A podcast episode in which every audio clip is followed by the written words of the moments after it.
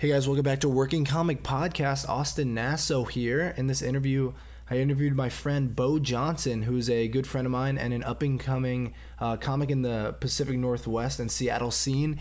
He's been featured on Seattle's Bumbershoot Music Festival and Kevin Hart's Heart of the City show on Comedy Central. It's a really fun interview. We do it pretty late at night after the Comedy Underground open mic. And um, I found out during the interview that I was pointing my actual audio at him instead of my mic at me. So both audio sources are pointed at him. So my audio is kind of crappy in this one, but bear with me. It's a really cool interview. We just talk about getting TV creds, producing shows, uh, to get stage time, and uh, you know, getting early success in your stand-up career. So please enjoy. years ago, and the guy who books them, the guy who owns the records, after he booked me to do the second album, like a couple months later, he's like, you know, I've never really watched any of your actual comedy, nor do I know whether or not I would find you funny. But you do have a good voice to to bring the comedians to the stage. And I was like, Oh you didn't have to tell me that. I just thought that you thought I was funny. You didn't have to insult, like, give me Wow. the worst compliment. That's so backhanded. I don't know if you're funny or not Uh. at all. I just like your voice. I just thought you had a nice voice. I was like, oh. That's so shitty. Have you? So you've done podcasts before? I've Oh, we're done. recording. Uh, we're recording. Yeah. We're live. We're live. We're live, baby. I'm okay. I guess I'll do an intro thing. I usually Mhm. do my intro. Welcome back to Working Comic Podcast. I'm Mhm. here with Bo Johnson. Bo is a uh, name in the Seattle scene. He's a Oh big, boy. big name, well known, big boy. Um, he's doing really well. Uh, he was in Bumbershoot 2017, Kevin Hart's Heart of the City on Comedy Central. Mhm. You were just in uh, Just for Laughs. Uh, Kevin Hart did a taping for his LOL comedy app, and you're going to be featured on that. And you're produce shows at Comedy Underground, the big uh, comedy club in Seattle. You do a lot of things. I'm a very busy man. You are the busy man. So how did it? How did it all start? How did it Mm. all? Well, that's a weird. How did it all start? we should start Well, it was banter. 1991. Somewhere in a state park in Washington, You were born in State Park. no, I was not born. Mm. and the aurora borealis was up in the sky. My Okay. namesake, my namesake, Okay. named after the aurora borealis. Bo. Bo, Bo, Ro- Bo Royal, Bo Royalis. Okay. I So feel like it's that's a stretch. born under the northern lights, destined for greatness. Bo Royal, Bo Royal Rupert Chmelsky that's like I feel Johnson. like that's how the Avatar was born. And I did find out my my mom wanted to name me Apfel. Apfel Johnson. Apfel Johnson. Apfel? Apfel Johnson. Apfel. After my one of my grandfathers. Whose name was Apfel. Apfel. Or was he Apfel? Is that? I feel like that's an. I think his name was Apfel. I, maybe it's an adjective. All I know is that. When I heard she wanted to name me that, I was like, my dad got in a fight, and I owe him one because I don't want to be. Apfel Johnson. That's a bad name. Wow. That sounds like you have like aptitude or something. But um, how did the comedy start? Let's see. Yeah, how did it start? How did I was into this? I was bussing tables at Duke's Chowder House, uh, right on the on the waterfront, and I was living at home at the time. How old were you? What was this? I was 13 years old. Were you? no, it was, it was- yeah, a 13 year old boy bussing tables at Duke's Chowder House. Fake ID. I was out Was of college. Just out of college. happening? Just Oh, out of college. I was. I don't know. Like- like young people work. I'm pretty Dude, sure that's. at- I'm pretty at- sure that's illegal. I was give- at Ivar's like um, on Mhm. Saturday, and there was like this kid who was literally like 13 or 14. I think that you know what I think happened. I don't think that that kid was busting. I think just a child took your plates, and you're like, he probably works here. Yeah, he Like- was wearing black. There was just a small child that was hungry, and he saw that you had food left. He's like, "Let me take that from Yeah, you," and then I he think- left. I think He doesn't work there. Um, I was like 22, okay. and I was all I got better. I was like, all, the only thing I'm getting better at is, oh, I'm, I'm sorry. I'm right now. My elbow is on Austin's setup. It's a Okay. ironing board, and I'm shaking the table. Um, the classic ironing board setup. mhm. And I can see the water sitting on the table, shaking as well. But I was bussing tables, and the only thing I was getting better at was how many dishes I could carry at once. And every morning and night when I was busing to and from Duke's Chowder House, I would listen to comedy podcasts like Comedy Bang Bang and Pete Holmes' podcast. And I loved stand up since I was in middle school, like with Mitch Hedberg at first, and Demetri Martin, and then like Flight of the Conchords, Mike Birbiglia, John Mulaney, Maria Bamford, all these people. I liked them a lot. And I was like, you know, I, I, I enjoyed writing in college and I'd done like some little satirical newspapers with friends, and I didn't like that that kind of work was always based off of other people's work ethic. I just wanted to put it all on my own shoulders, and so I did one open mic at the Thai a Thai restaurant in Seattle, Jai Thai. After I watched, I watched one or two first, and I've heard like there are a lot of stories of people like I went to the open mic, and I saw how bad everybody was, and I said I could do this and I know the first open mic I went to, it was like a Friday. It was a packed crowd, and like everybody killed. And so I left. I was like, I was, had shown up being like, they're all gonna fucking suck. And then I got no. there, and some people were really funny, and I was like, oh no. No, that's so hard. And then just started, it, and I got hooked. And then a couple months in, I was able to quit my job busing tables, so I had all my nights free, just working in an office and then started doing like three nights a week, then four, then five, and then now like at least five to seven. Really, that's so cool. So mm-hmm. your first time was just visiting Jai Thai, and how did you know to like go there? I think I just googled. Pretty boring answer. I just googled stand-up comedy in Seattle. I didn't close my eyes and just see where like my heart led yeah, me. I, I was like, which which of these Thai restaurants looks like it has the most weirdos inside? Sweet. Yeah. So if you guys want to get into stand up comedy, uh, just mm-hmm. Google uh, an open mic. Your yes. heart will not have the answer. Wow, we've really helped your listeners so far, Austin. No, I think we're, we're like 10 minutes in, and so far we've taught them about Google. I'm gonna, I, in the references, I'm going to link just the Google search for where do I find mm-hmm. an open mic. There's anything you want to do, comedy, otherwise, all you have to do is Google how to do that thing. Yes, that's mm-hmm. actually good uh, advice. Uh, how did you? So were you always like the funny kid? Do you think growing up, like, did you have a personality that like? Do you? How can I explain it? Like, do you feel like you were? Yeah, were you like class clown or were you? I was class clown. Were you really? Yeah, I have a oh. yearbook to prove it. Nice. That sounds that sounds like such a sad brag. Uh, that's like the that's like the equivalent of people like you know I used to be on the baseball team. Yeah, it's like no, your glory days. I think they made me dress up in something real goofy, but no, I. Yeah, I was. I was funny. I was. I'm kind of shy. I still am quite shy. To an extent, and but so. you have to be like. Everyone has to know you're funny to, for you to be class clown. Mm-hmm. But it took four years. It did. Yeah, that's what I like. What I love about stand up is that there's a context to be funny, and you can get up on stage and everyone has to listen to you um, it's the same reason. It's the same thing I like about dates. Like when it's like one on one, you're like, this is a date. There's like a, there's, a, there's like a theater to it. Like it doesn't necessarily mean it just means that you can behave a certain way, and you both know you're on a date. It's like the audience knows you're getting on stage to talk. Yeah. You can just kind of test out and see what works and what doesn't work. So you um, use dates kind of like an open mic. No, I would not. Material. I would not say that.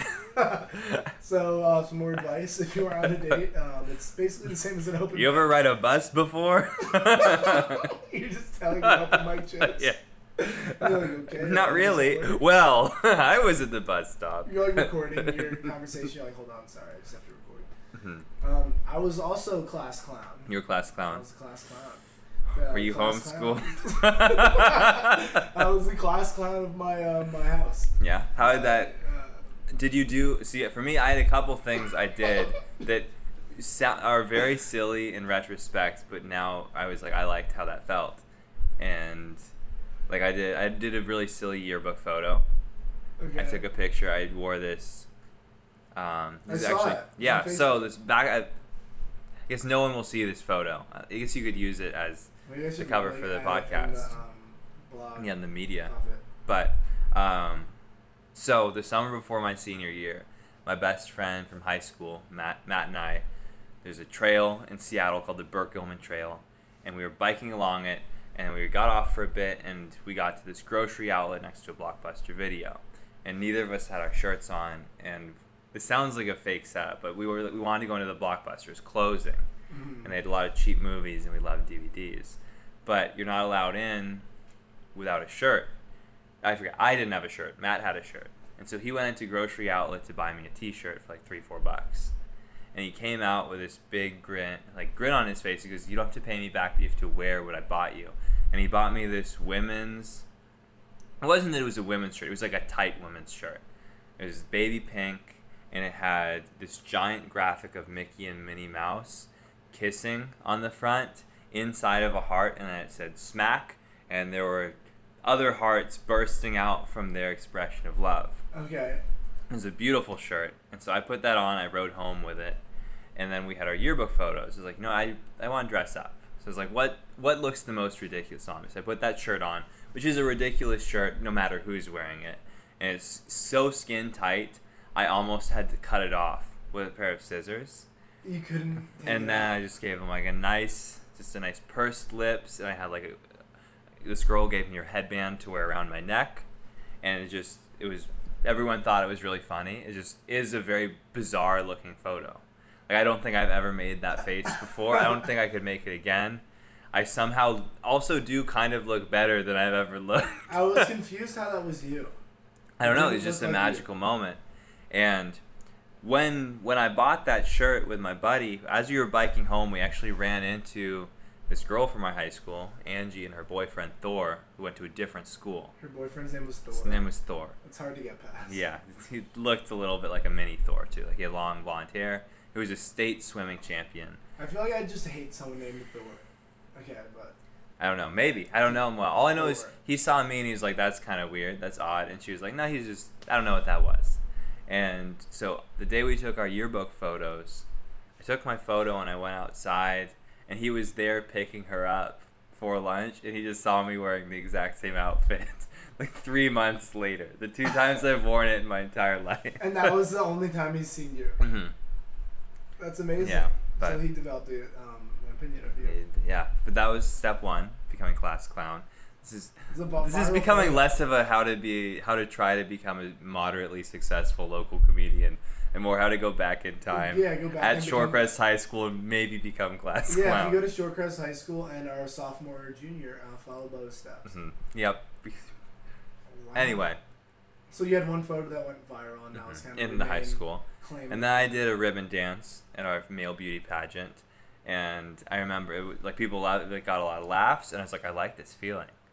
I like the way it feels when people are laughing, and So that was kind of your first Yeah. performance. first sort of show. and i also just had always up until then i just kind of started watching stand up and i loved reading um, i loved i still love bill watterson like calvin and hobbes Uh-huh. and uh, hitchhiker's guide to the galaxy those books i liked like humor books and i liked the fact that those people were out there and i guess like my cheesy my cheesy goal beyond wanting to make a living at it is like i know when i was a kid and i was in my head a lot I liked the fact that those people were out there and they were doing things, and it's like it would be cool if there are even a couple of people that are happy that I'm doing what I'm doing. That's cool. Mhm. Nice. Do you feel like there was um something to overcome for being naturally shy? Do you consider yourself introverted? I think I'm an outgoing introvert, Okay. if that makes Cool. any sense.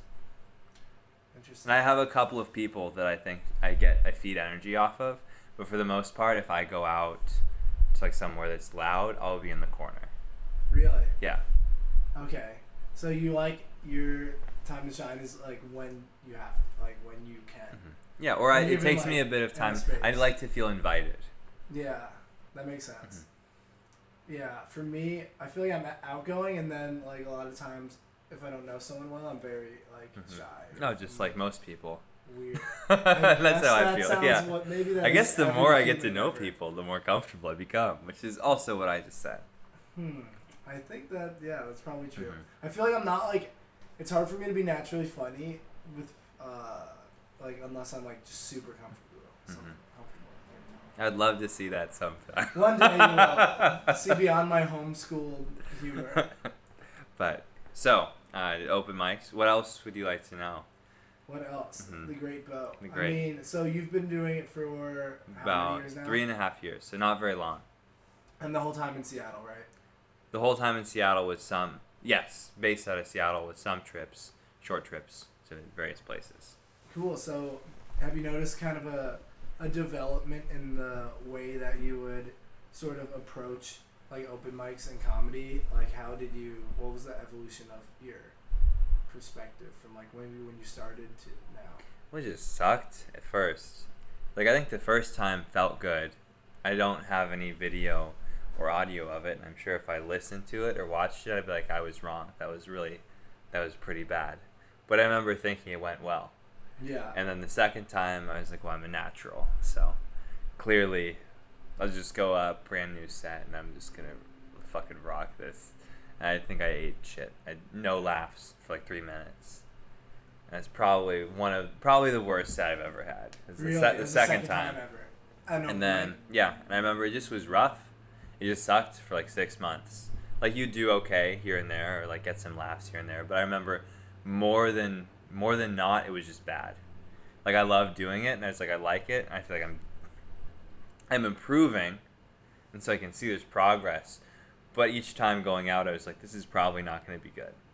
Wow. So, how do you get like motivate yourself to keep doing it when if you're new and you're like you've never really you haven't done it that much and you keep bombing and bombing and bombing? How I wouldn't you- say it was bombing and bombing and bombing. Well, it sounds, sounds like I just did terrible. well, I mean, I I'm, was I would say I'm so very, bad. I'm very critical. every I'm time very, was so bad. for better or for worse, I'm very critical. okay, so so you were bombing, So I was, bom- I definitely was bombing sometimes. not every day for six Not months. every time, or like there would be some lines that worked, but it's like you can't, Yeah. you can't get three laughs in three minutes. You're like, It I'm incredible. It sounds like it was at least demoralizing. Yeah, and then there was like a switch where all of a sudden I was like, you know, this might actually, I might do better than I do worse, and I might have like actually leave being happy with how I did, relatively more so than like most of the time, and then I think there's certain mics where you'd go and you just kind of went up and did everything that was new, and I remember like the club that I work at a lot now, Comedy Underground, I would treat it more as like an audition. So whenever I went there, I would do whatever jokes worked the best that I had in other rooms, and I would try to just do the three minutes of the best jokes I had. That's interesting. Um, I know that a lot of people might do that when Mhm. going to a new scene, like kind of like showcasing their best jokes at mics, or people strategically will sometimes use open Mhm. mics as a venue to do their best material. Um, when do you find that to be to your advantage, and when do you just do regular material? I mean, I think that when if you're if you're lucky enough that you're in a position where you can bomb without it impacting your standing in that room, then you should be doing new material. Or if you're doing old material, at least from my perspective, I think you should be trying to tweak it, or you should be opening with something you know works. You can do like a joke sandwich, like something that's good, you know is good, something that's new, and then end with something that's that's old. Um, and I mean that worked. I kind of I think I did what is like a very traditional, how you kind of get into comedy, where I worked the door, at the club, like, at least two nights, probably three, sometimes four nights a, a week, for like a year. wow. And so I didn't get bumped, but I would have I had a lot of time where it kind of it was the same. Like at first when I was working the door on the weekends, I didn't get up at all, and then I kept kind of getting better, or and I get a little spot, and I'd prove that I was better, and I get more time. And so by the end, I was getting up on most of the weekends where I worked the door for at least one set, maybe two. And I think that's something that, whether it's how it should be or shouldn't be, I think when a lot of people do get bumped at clubs, like, why am I getting bumped? It's not fair. And it's like, I think for me, I'm like, why? There are definitely a lot of things that I was fortunate. I was, people gave me the chance to work the door. and just kind of stumbled into it. Like everyone kind of quit at the same time. But I spent a lot of time doing, I spent a lot of time doing non comedy things because it's worth it to me to get up. like non like tangentially related things. Yeah, like I don't have any interest in being a door person. That's yeah. not I didn't start doing stand up so I could work at like do like at the time when I first started I was still kind of like I just or I would sometimes work the buffet line on like game days because they're like will you do this we'll give you a weekend spot and it's like I quit working at a restaurant because I didn't want to do that anymore Yeah. and if I wanted to be, and I quit because I didn't want to work nights. And it was like if I wanted to work in a restaurant, I'd work at the one where I was making thirty dollars an hour. I don't, but I'll I'll do whatever to get on stage. Yeah. So, I mean, that's cool. Mm-hmm. It sounds like the way you got into the comedy underground. That's like a cool Mm-hmm. way that a lot of people might approach it. Just like working the door and offering to help here and there, Mhm. and just being friends with everyone. Because like people don't really owe Mhm. you a spot on the mic, Mhm. even though like And there's so many people. Should. Yeah. And I think you see other people that don't that don't aren't interested in working the clubs that do the same thing where they run their own rooms, and that's something that I, I'd, I'd say I run a lot of shows each month, and partially so I can put up people I like, but also so I can have regular shows that I do each week. Yeah, exactly. I Uh, mean, I, I like that. I feel like the best way to make to get a lot of stage time, you can just make Mhm. your own, especially in Seattle. And I think it's important, and I'm not the best at this, but you need to celebrate little things because I guess everything is hard, but comedy is very hard. And something which is kind of weird is like if you told me certain things that have happened to me over the last couple of years, like if you told like 15 year old me, I've had like a number of childhood dreams come true. And at the same time, there's awesome. so much that I have to that I'm so I'm so far, Yeah, that's. I mean, you've done so much, but like and I'm still even doing a lot, like what you think back. I'm still doing the it's same open mics. Like I'm doing other stuff too, but it's it's not like there's so much more work. Like probably six, seven years more work before I'll even know if it works out. It sounds like everyone thinks there's like, I mean, at each point in their life, they think if I do this, I'll be here. Mhm, But there's not one singular event that'll. I mean, maybe mhm. if you do something like that catapults you into like a s- 30 minute special, then you'll get more. Yeah, Then then what? Like you get more road work, for example. and at least for me, everything that I've gotten that has been quote unquote like the biggest, I've tried the least for, which That's is so odd. interesting. like everything if i've applied for things or like really worked towards something often it leads to nothing and then like the the first i guess if you want to say break. I don't really feel like i've i've i don't feel like i'm big so i'm like i don't but the first Big kind of like the the, first kind of little credit that i got was like the not little but like i got to do heart of the city on comedy central. And i got to do that within like three years of doing stand up which is incredible. Was that before Bumbershoot? that was I taped I taped for it before performing in Bumbershoot and it aired after Bumbershoot. Oh, okay. And like that's something where people will do comedy for years and never get a Comedy Central credit and I just kind of stumbled into it. Like I remember I saw a Facebook post from this comic named Nate Jackson who is originally from Seattle, Tacoma and now is in LA who's actually on the same taping I just did in Montreal as well, and he's really killer comic, really really funny, great producer. Like his sell sells out all kinds of shows, and he has like a regular show that'll always sell out in Tacoma. And I didn't know him at the time, so it was very new, and I just saw this post shared. I wasn't even Facebook friends with him, where it's like, if you're serious about comedy, you should apply for this opportunity to be on TV. And like I've seen ads like that on Craigslist before. It's like this is Yeah. whatever. I was like, this is just bullshit. This is nothing. Yeah. And then I looked at the date and I was like, well, I'm free, yeah. so I might as well. Worst case, I just do another bad show. And then I submitted for it and got added to the audition. And by the time the audition rolled up, I knew what it was for. I was like, oh, this is actually a real audition. This is like for a real show. This is for like a Comedy Central show. Wow. I was like, I'm not going to get it. But this is pretty cool. Like, I was like, this is so cool that I get to do it. And so we all drew slots. It was like 14 comics. And there were two or three people that were like ringers. So they kind of were pre-selected ringers? ringers. They were kind of pre-selected almost to be on the show already. Yeah. Like they were auditioning, but they were like, these, these people are probably going to do the show. Mhm. No guarantees, but um, they kind of were given like the juiciest spots, which is that's not unfair. That's how Yeah. it should like. That's how it worked. Show Yeah, business. no, so the producers gave them the best spots. It's fine. Yeah. And I drew the last spot. I went up last at the end of what ended up being like a three-hour show. So you could probably watch Lord of the Rings in less time than the show. So by the time I went up, the crowd was tired. And at that point in time, I was mostly just going up at the end of open mics and weekday shows at the underground because I'd work the door, and then they would have me close out the shows or go up north near the end where the crowd was dead. And I was like, well, they're taping this, so I'll just go up and I'll just pretend like I'm killing. And I did a couple jokes, and like I did my first joke, and people kind of like perked up a little bit. And I did another joke, and they laughed a little more. And by the time I was like a minute into my audition set, I was like I was doing really well. Like I was getting really big pops, and That's kind of brought the crowd back to life. And I think I got I got it just it just worked out. It was just one of those nights where they liked what I had to say, and I stayed kind of in the zone. And then That's amazing. I remember I was driving home. I was really happy. I was like, I was really proud of myself. I was like, there's things I would have done differently. I'm not gonna get this thing, but you know what? I learned. I learned what I would do differently, and this is pretty. Like, what an incredible thing! I got to audition for the yeah, show, You get people back after three hours. I was happy oh with it. God. and then a couple like didn't hear anything. So that was that audition was maybe in like March of whatever year that was, so like about a year and a half ago maybe.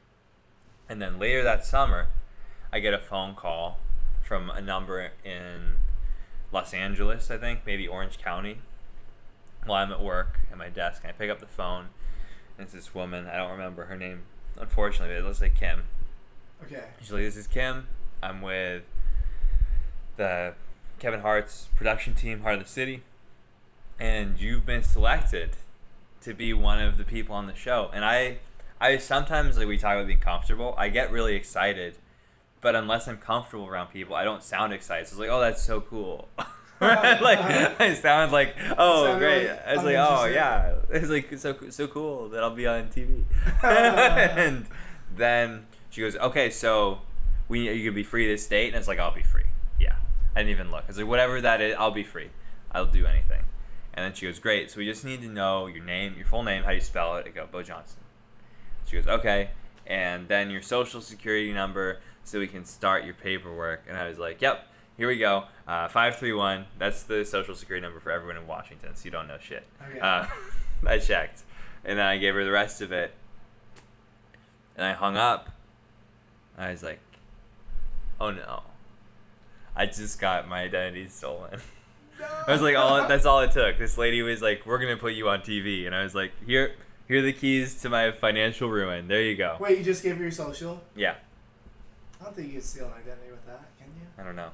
But, And then I don't think I don't think the first three digits mean shit. I hope not. no, first I'm pretty sure it's the state. But um, yeah, my social security number is. Go ahead and promote this.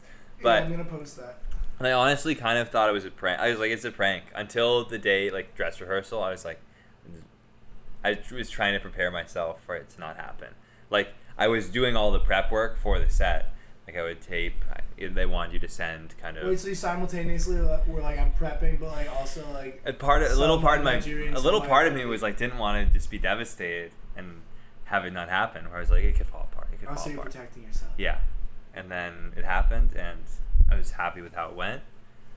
And I definitely the Montreal thing came out of that too. Like, I think I could just got. They called you up like after, because that was what a year ago. that was also out of the blue. But this, I mean, this, uh, the heart of the city was a year ago. That was Or a few la- it. I taped it last August, Okay. and then it aired October of 2017, I believe. Okay, and then they maybe November. you up again later on. And so, just for Laughs Montreal, which is like a really big, com- probably the biggest. I think it's Yeah, the biggest comedy It's festival, the biggest, yeah. like that, and like Melbourne, and it's like a, it's a big deal to do it. Like I remember I'd watch sets of like Mitch Hedberg performing on those stages. Like I was like, that would be like that would be so cool. And then I got like a um, Facebook message from the producer of Heart of the City. He was like, "What's your phone number?" And I was like, "Oh." And so I sent him the phone number, and then the next day I got a call from someone just for laughs, like, we're going to give you an offer. It was like kind of the same thing where it's like, oh, it's so cool. I was like, you made my day. And it's like, it does not sound. Did they respond to that? They're like, "Do you want this? We're Well, I- taking it back." It's like, of course I'm going to do it. And then that one was a little different. So, Heart of the City, they wanted to know, they wanted me to send them a tape of what my plan for the set was. But I think it was just purely they wanted to put together an order. They didn't, they gave you really no content restrictions. they're like do whatever you want. Uh, you don't have to have like a transcript sent in. The LOL taping and just for laughs was like I typed out a transcript of everything. Really, They I'm wanted to actually do? sending a transcript.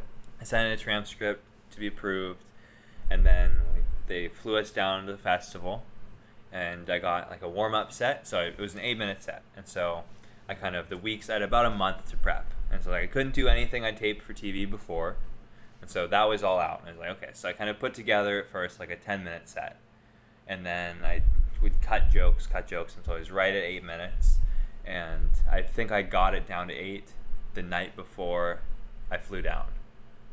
So I did. I ran. I ran it at an open mic, and it was like 8:05. So that's good. That's good enough. Yeah. And then flew down to Montreal. They tweaked a little bit more. Had one warm up set at a local club there. It was a really it was a really cool show too. It was like a bunch of comics that I really respect, and look up to on it. Like, and just strangely enough, a lot of the people I had shows with in Montreal were like the couple people I'd met before. Yeah. So like Adam Ray was hosting my warm up show, and Adam Ray, So I don't know him well. I met him briefly once in Seattle, but he went to my high school. It was like just a strange little Oh, world wow. where he's went to my high school however many years before me, and then I went right after some other comics. Laurie Kilmartin went right before me, who's super funny. Like had a great. I was like, this is so cool. Wow. Like what I was like, what a. This is so. This is kind of it was surreal. And then ran my set, and then the next day we had our taping, and it's definitely was one of the best nights of my life. It was That's really. amazing. Congrats. Yeah, thank you. Good job. And That's really cool. That's awesome. Hopefully, we'll see what it what it looks like when it airs, and what they keep. That's so cool. I feel like it, that sounds also like nerve wracking too to have like a taped set because you can't Mhm. like. Did you have multiple tapings? No, one taping. Really? Wow. Mhm. So did you? Do you just not think? I mean, sure you just can't think about it, right? Like you can't think about. Well, the I think that it's- being taped. I didn't think you think about it. Yeah. Uh, I was less nervous than I was for the first taping. I think I'd been there before, and I was like, okay, so I know, know what I'm doing. I think what I was, a lot of some of the stuff I was doing was very new. Like I wrote probably about a minute and a half of the material I taped within a month of the taping Really. and some of it were with like tweaks, the tags I added, or things like callbacks that I wrote in. And so I was like, I, I think the stuff is good. Like I see it working, but I wish I could have taken it more places first. And a lot of those jokes actually ended up being like the biggest pops of the set. That's so And cool. so I was excited about the material I was doing. It was all a lot of it was new, or most of it, I'd say seventy percent of it was stuff that if it wasn't brand new, I'd written over the past year after the taping.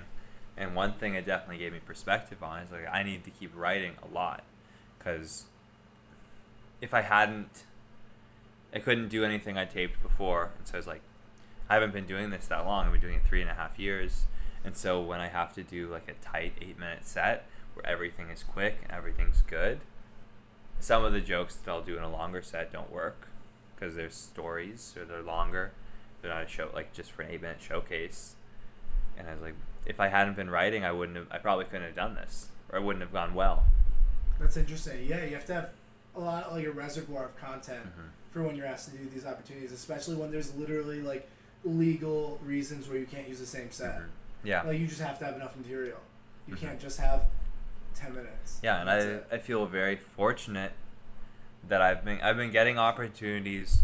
I think what's a tricky balance to strike is a I don't think that I'm super far along. Like I'm I'm not a big deal.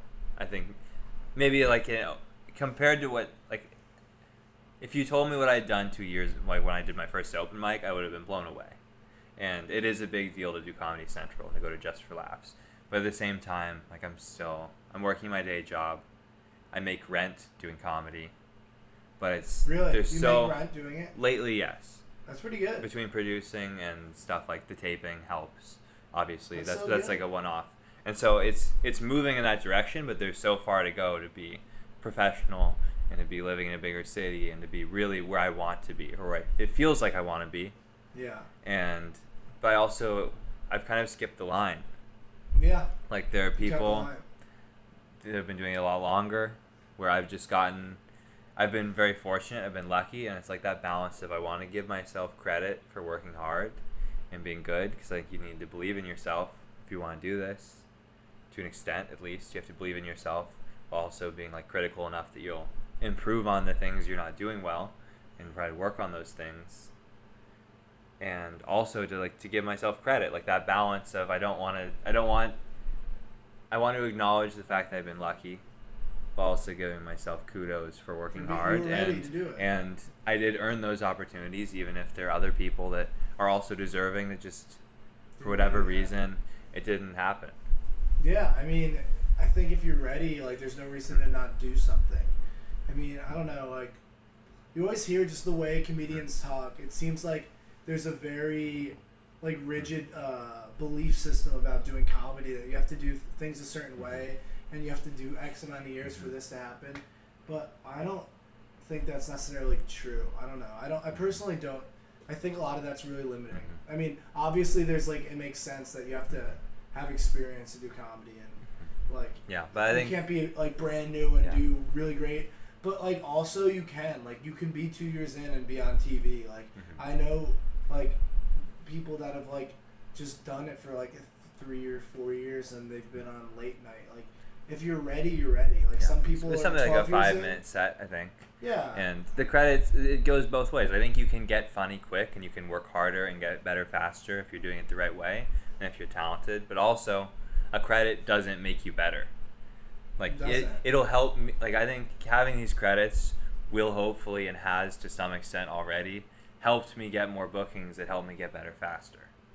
Because it's kind of like as you get better shows, you can get better faster because you have longer sets that you can work with. You have more stage time available to you and that helps. yeah. But like we, like I had a video. I mean, my best friend from high school. I mentioned Matt. We did a video where we snuck. I snuck him into Yeah. a movie theater wrapped around my body, and it went kind of viral. Like we got around six million views on on YouTube, and had I learned like learning experience, I've seen versions of it bouncing around Facebook with 6 million views, with 10 10 million views, with 30 million views. None of them attached to me at all. yeah. Where like Just learning experience is like, why should I put that up on Facebook. I didn't. Wait, so someone else put it up? Mhm. You never like posted a, it a yourself? cut version of it, yeah. Who post? Wait, so you just, Just sent it it's all over different. No, just like well, it went. It made it to the number one post on Reddit.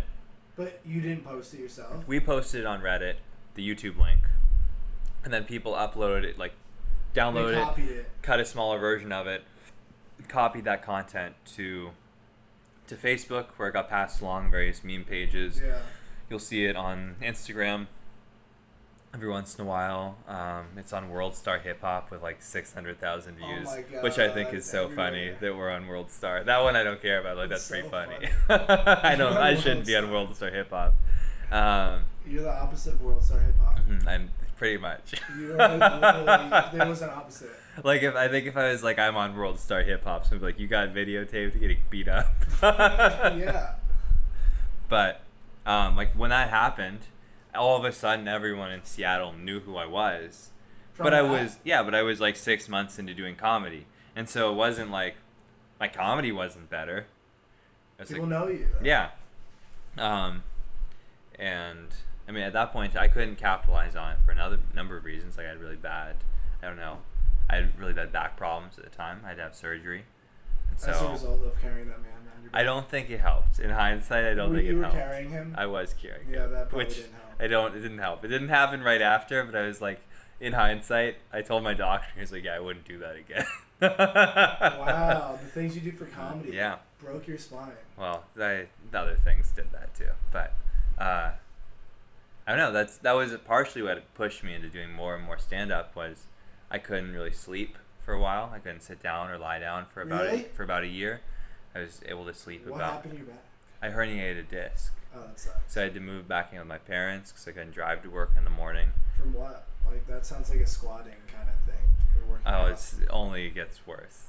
Uh, it was partially from the two things that pushed over the edge were a mechanical bull ride and pickleball the next morning. World World Star. World Star. Oh, White boy breaks Johnson. spine riding mechanical bull. Was that in the post? He Mm-hmm. shortly after herniated his disc I don't know. No, it was not in the video. and passed away. but I remember That's at that time I was like, I can't sleep, and so I might as well work as hard as I can, because I'm either gonna be home and I'll be sad and doing nothing, or I'll do as much stand up as possible. Wow. And so I just worked as hard as I could that year. God, that sounds so painful. Hard. And so now it makes it a lot easier to stand up. It's like, oh, I take. I'm very Dude, you're like grateful. Bane I'm very grateful. I'm like, I like that. You, you're like pain on. Like- and so now I'm very grateful for like how much I can travel, like flying, driving long distances. I'm like, I really appreciate it. Wow, you're like invincible Oh, I don't. out on that open mic. Oh, You're sure. experiencing so much pain that like bombing couldn't do anything. You're like, your bombing doesn't affect me. I don't need your laughs. I'm in severe Excellent character work. My disc is herniated. Did you practice that beforehand, like, just in Um, case? Yeah, I read up that you had. How many how many characters do you have? Do you How many characters? Well, that's yeah. literally Bane. that's Bane. That's Bane. Um, how many ca- like how many impressions can I do? Yeah, can we do some? Um, sure, we can. Uh, Okay, so you got hiat- Bane. Click hiatus, and I can do a couple. Actually, I have a list. Um, I can do uh, SpongeBob. Bye. I, I put two ice cubes in your drink instead of one. Um, I can do Patrick. Oh, this kid's got it all.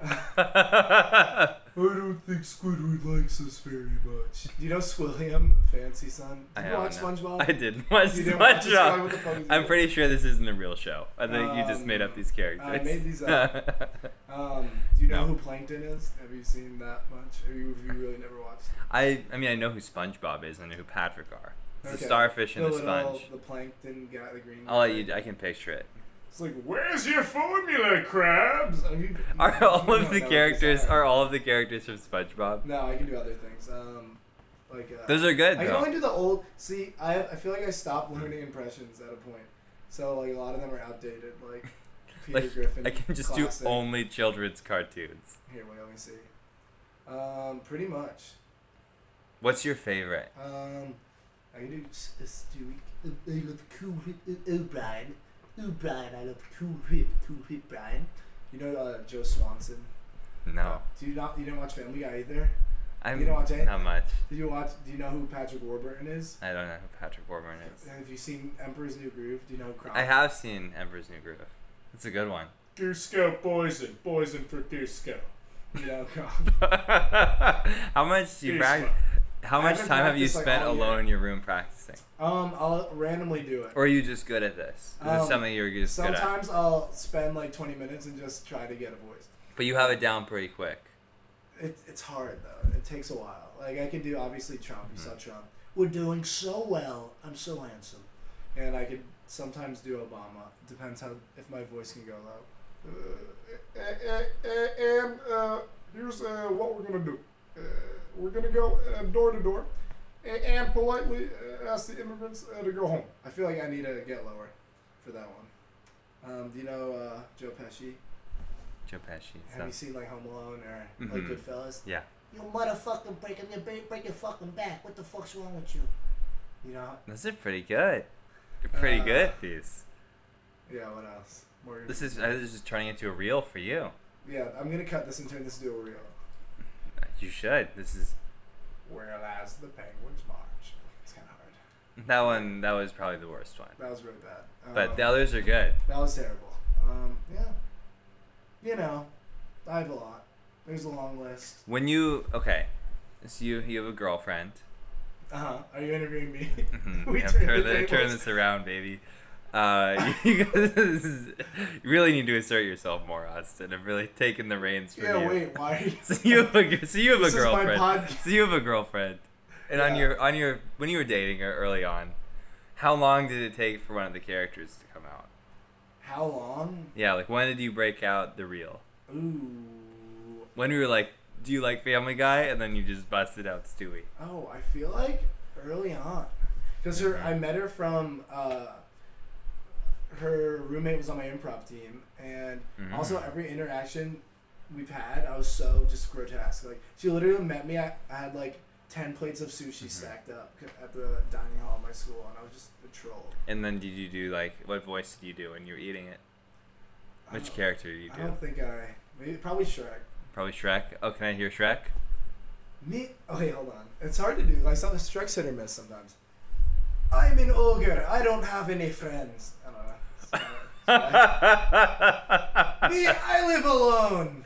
It's not a very good impression, but I like the part about you not having any friends. I feel like my Shrek's guy. I did. no, uh, it's pretty good. I did an opening I also- to a show where I literally just read the first eight minutes of Shrek and did every character. Well, I'm also making you do it cold with no warm up. Yeah, I have to, and so I can hear, I can feel the taste. Like I can get a little bit of the scene. I can seasoning. do um donkey impression. I feel like, Go. Come on, Shrek. Can I stay with you? Can I stay with you, please? I. I bet you see a dragonfly. I bet, okay, I bet you see a dragonfly. Maybe you're gonna horsefly, but I bet you ain't never seen a donkey fly. It's like if you don't know I'm doing donkey, it's just racist. That's pretty much it. Um, okay, hold on. Pause. Interview. Yeah. My girlfriend is trapped in the airport. I think. Oh, so this sounds some like this sounds like some good action. Um, maybe we can keep this in the Let's podcast. get this on air. This isn't entertaining. at okay, you got to do the call in character. Fine. Dubane. Fine. Ooh, we should do a prank call. That would be interesting for the podcast. I haven't done that. I did prank calls this weekend. It was so fun. She said she just called me. and Thought she You said still do prank. Who do you prank call? Um, we called the customer service. Uh, no, not the the people that prank call you and pretend. Hey, it's Marlena. Okay, the people that prank call. No, the people that call you and like say your computer's hacked. Oh, yeah. That was fun. So the the spammers. You prank the spammers. yeah. Um. Ooh, we should do that. Red hot.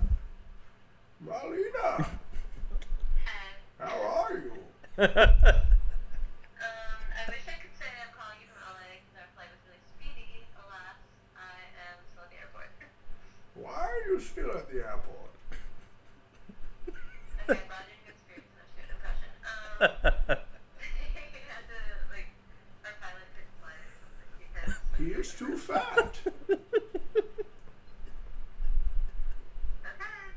I feel like I, I don't, before your girlfriend flies, pilot. I don't want this to be your last conversation. Um, I'm, in, I'm in a podcast and you're on the air. And on the air, I mean, I'm going to cut this part.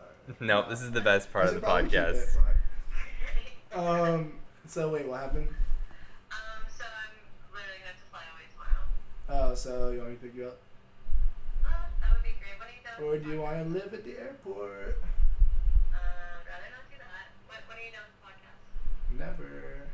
No, no, probably like 20 minutes. Okay, yeah, I'll maybe still be online then, so I'll keep you posted. Cool, I'll come get you. Yay, you're the best. Bye. Bye.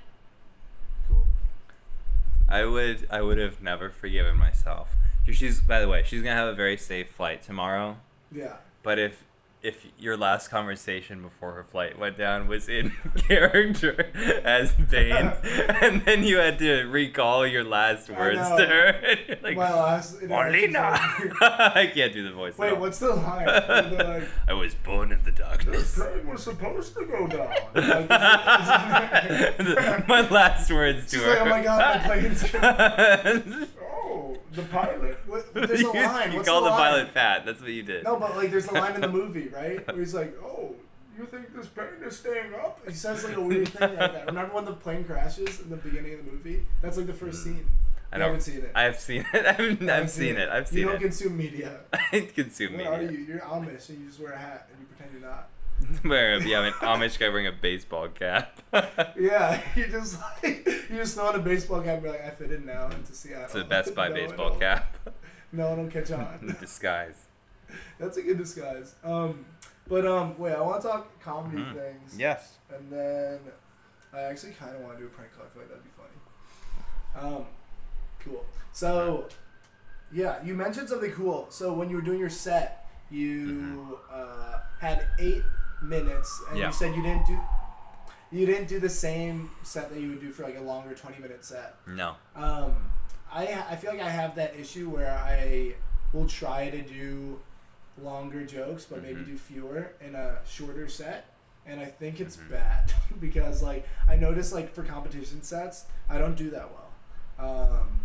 And I know you're probably thinking, wait, you never do well, but I've seen you do well. I've seen you perform for an all frat audience before. Oh, yeah, dude, I killed. I was like, Uh, Austin's swimming right now. I- Austin's like a turtle killed- in water. I killed. They like literally like rushed me into their fraternity after the set. Mhm. um, but the dry frat. Yeah, they're the dry frat, the Jesus frat. Mhm. But um, yeah. Uh, how do you uh, decide what material to do?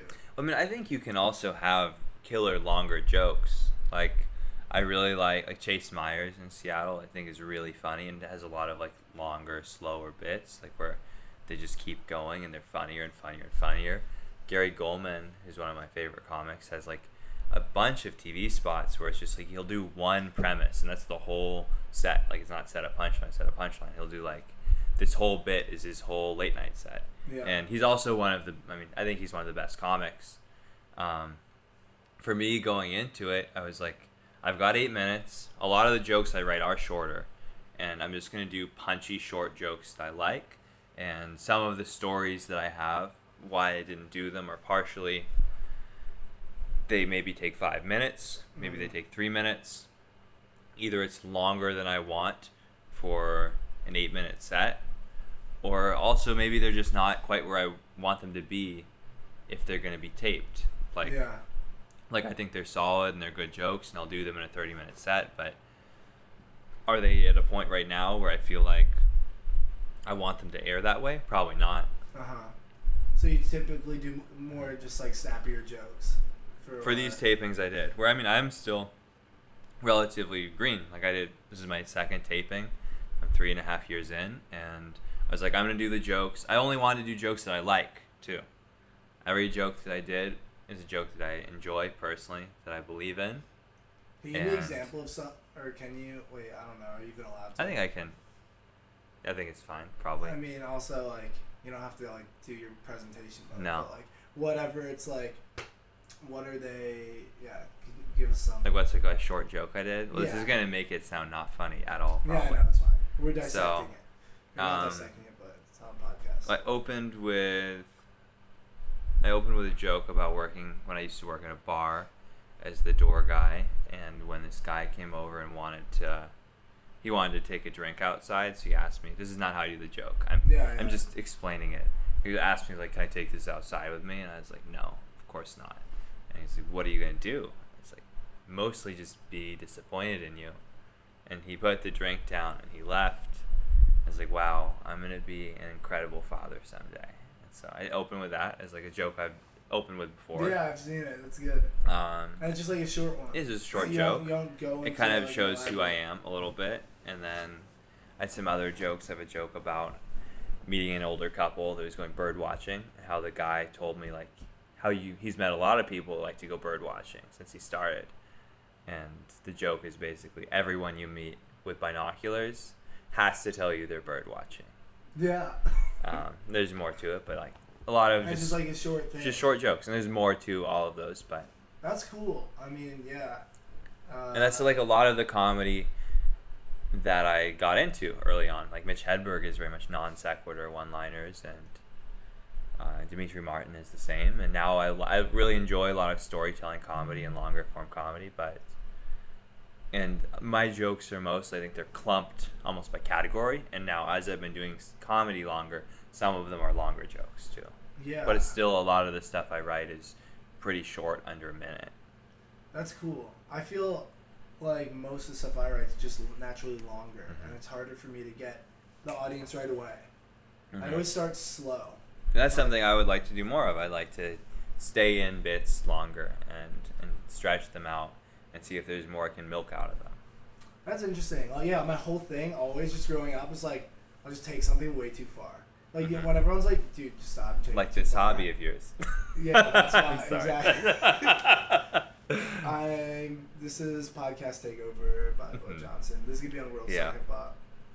No, It's it's not really long, hour long mixtape. Yeah. Um. Do you, I don't know. Like, I feel like um. Uh, yeah, I just usually do. What was I saying? I do longer Mhm. stuff. It's harder for me to start and start on a laugh right away and do something, say something really funny. Like I don't know, Mm-hmm. I'm not good at that. I like Like, your characters a lot. Thanks. I like. I didn't know you did so many impressions. Yeah, I do a lot. I think you Uh, could be a good voice actor. Thanks. Yeah, I want to make a, a reel and just for the hell of it. because like you're saying uh, uh, for opportunities of things i guess not that it's not putting effort into it but i think i strongly believe that if you just put yourself out there as much as Yeah. possible and even just fucking forget about whatever you put Yeah. yourself out there for you can only win from that I think the more energy you put into things, that energy will show up somewhere. And so, even though, at least for me, when I think about the biggest opportunities I've gotten, they almost felt the easiest, where they just popped up and I auditioned, or just like he was just like, "Hey, we're gonna give you this thing," Yeah. even if I didn't, even if it felt like to me I did nothing. There was a I was doing so much doing on the other end. Like yeah. I don't think people realize people that do comedy definitely do, but it's like it's a lot of work because like I think I probably, I think I work at least on average probably sixty hours a week, every week. for comedy or Probably for, for, for everything together for the last three years, sometimes up to around eighty hours. So I work forty hours for my day job, and then I'll run shows at least two nights a week, which is like a three-hour ordeal, plus like mics and shows after those shows, and then writing and submitting for things, setting up events, yeah you uh, gotta do it driving. Like even like it's does it almost doesn't count as work. It's like if you drive, if I go somewhere for a weekend, I'll be gone for often like a night and a weekend.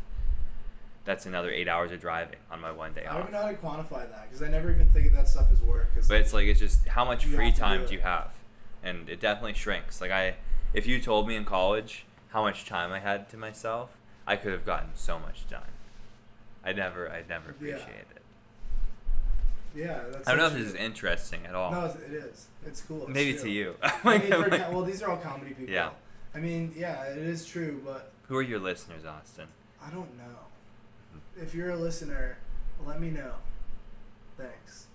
Um, that's I also kind of like the idea that you're not recording anything. You just invite people over and they'll hold these microphones. no. This is this is literally not on. Yeah. This is totally completely off.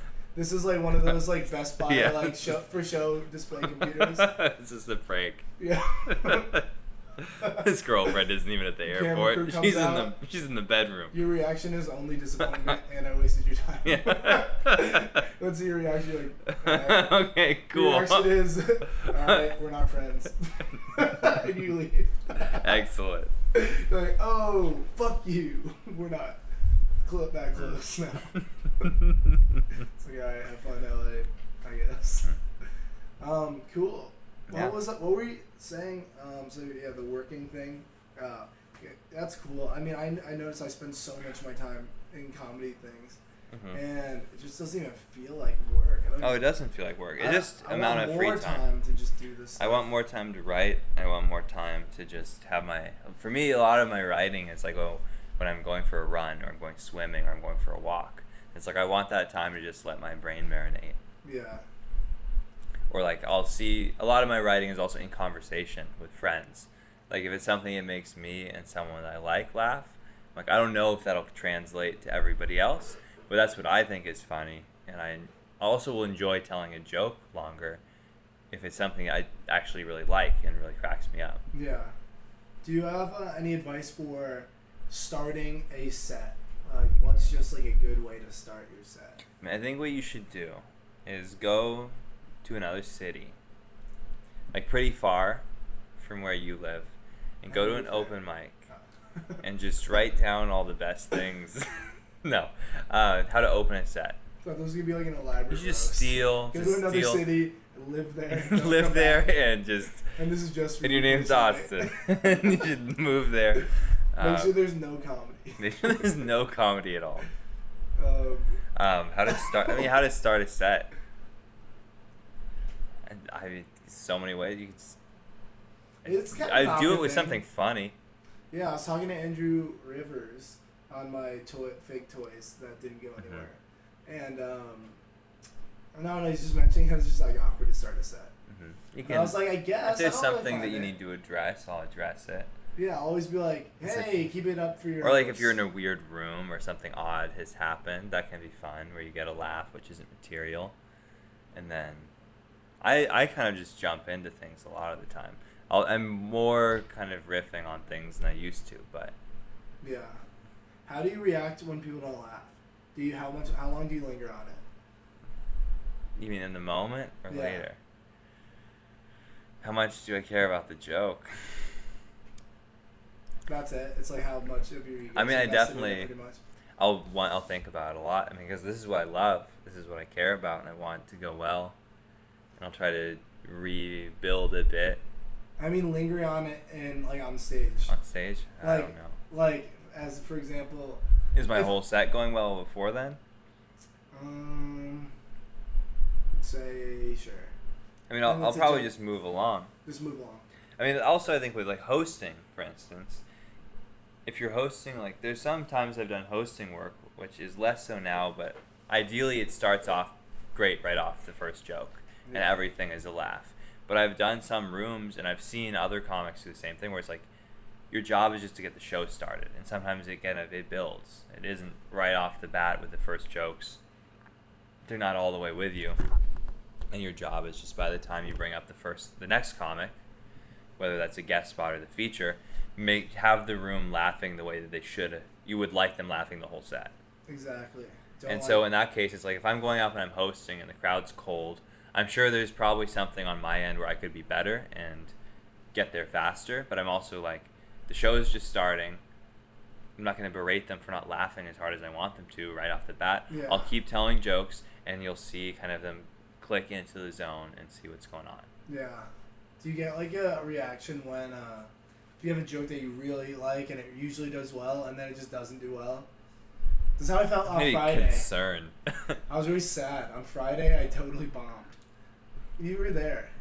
I think I left. Uh, maybe you left. I also, I mean, or you were oh, in the nightclub, right? Yeah. I mean, I wouldn't say that that was a, a set that I would have cared to have had videotaped of me either. Yeah. It was. I mean, I don't know. I get really like in my head about um, like if I if I think a joke like that usually does well and it doesn't do Mhm. well, and then even the premise isn't working, and I'm like, that's like three minutes. Like, Mhm. what do I do? Like, I kind of want to just keep going, but well, I'm not sure if I should. I think I know going. what you should do.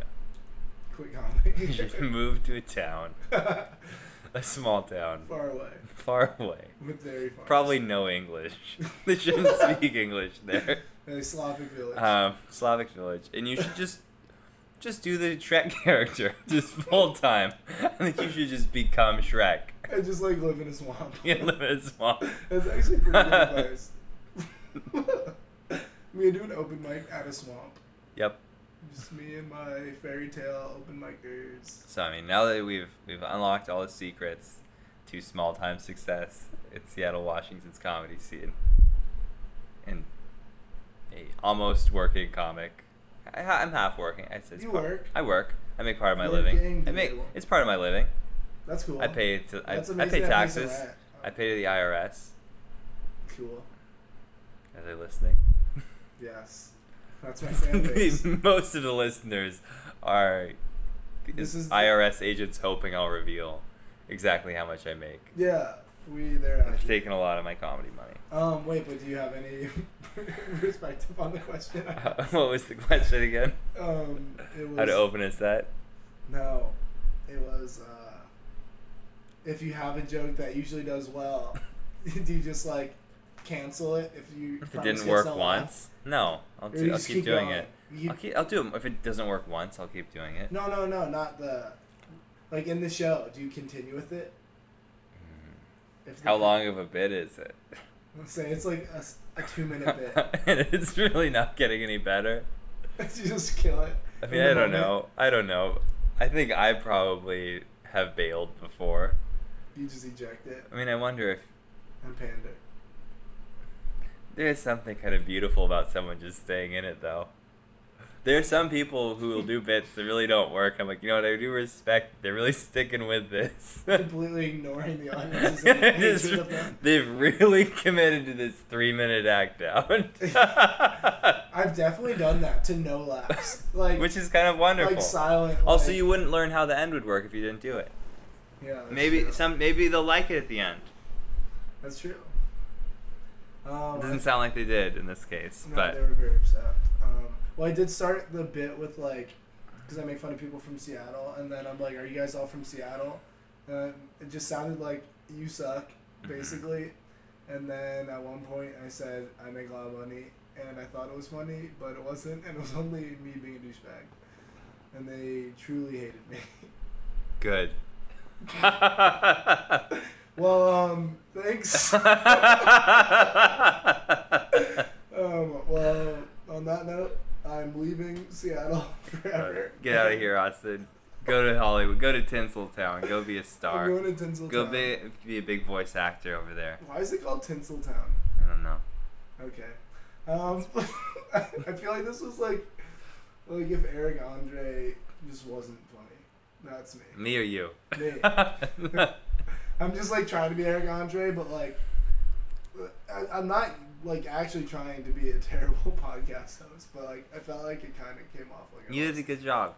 I liked the Thanks. impressions. I like those a lot. You should keep them in the podcast. Should I? Yeah, Even the bad Morgan Freeman one. that one you could cut.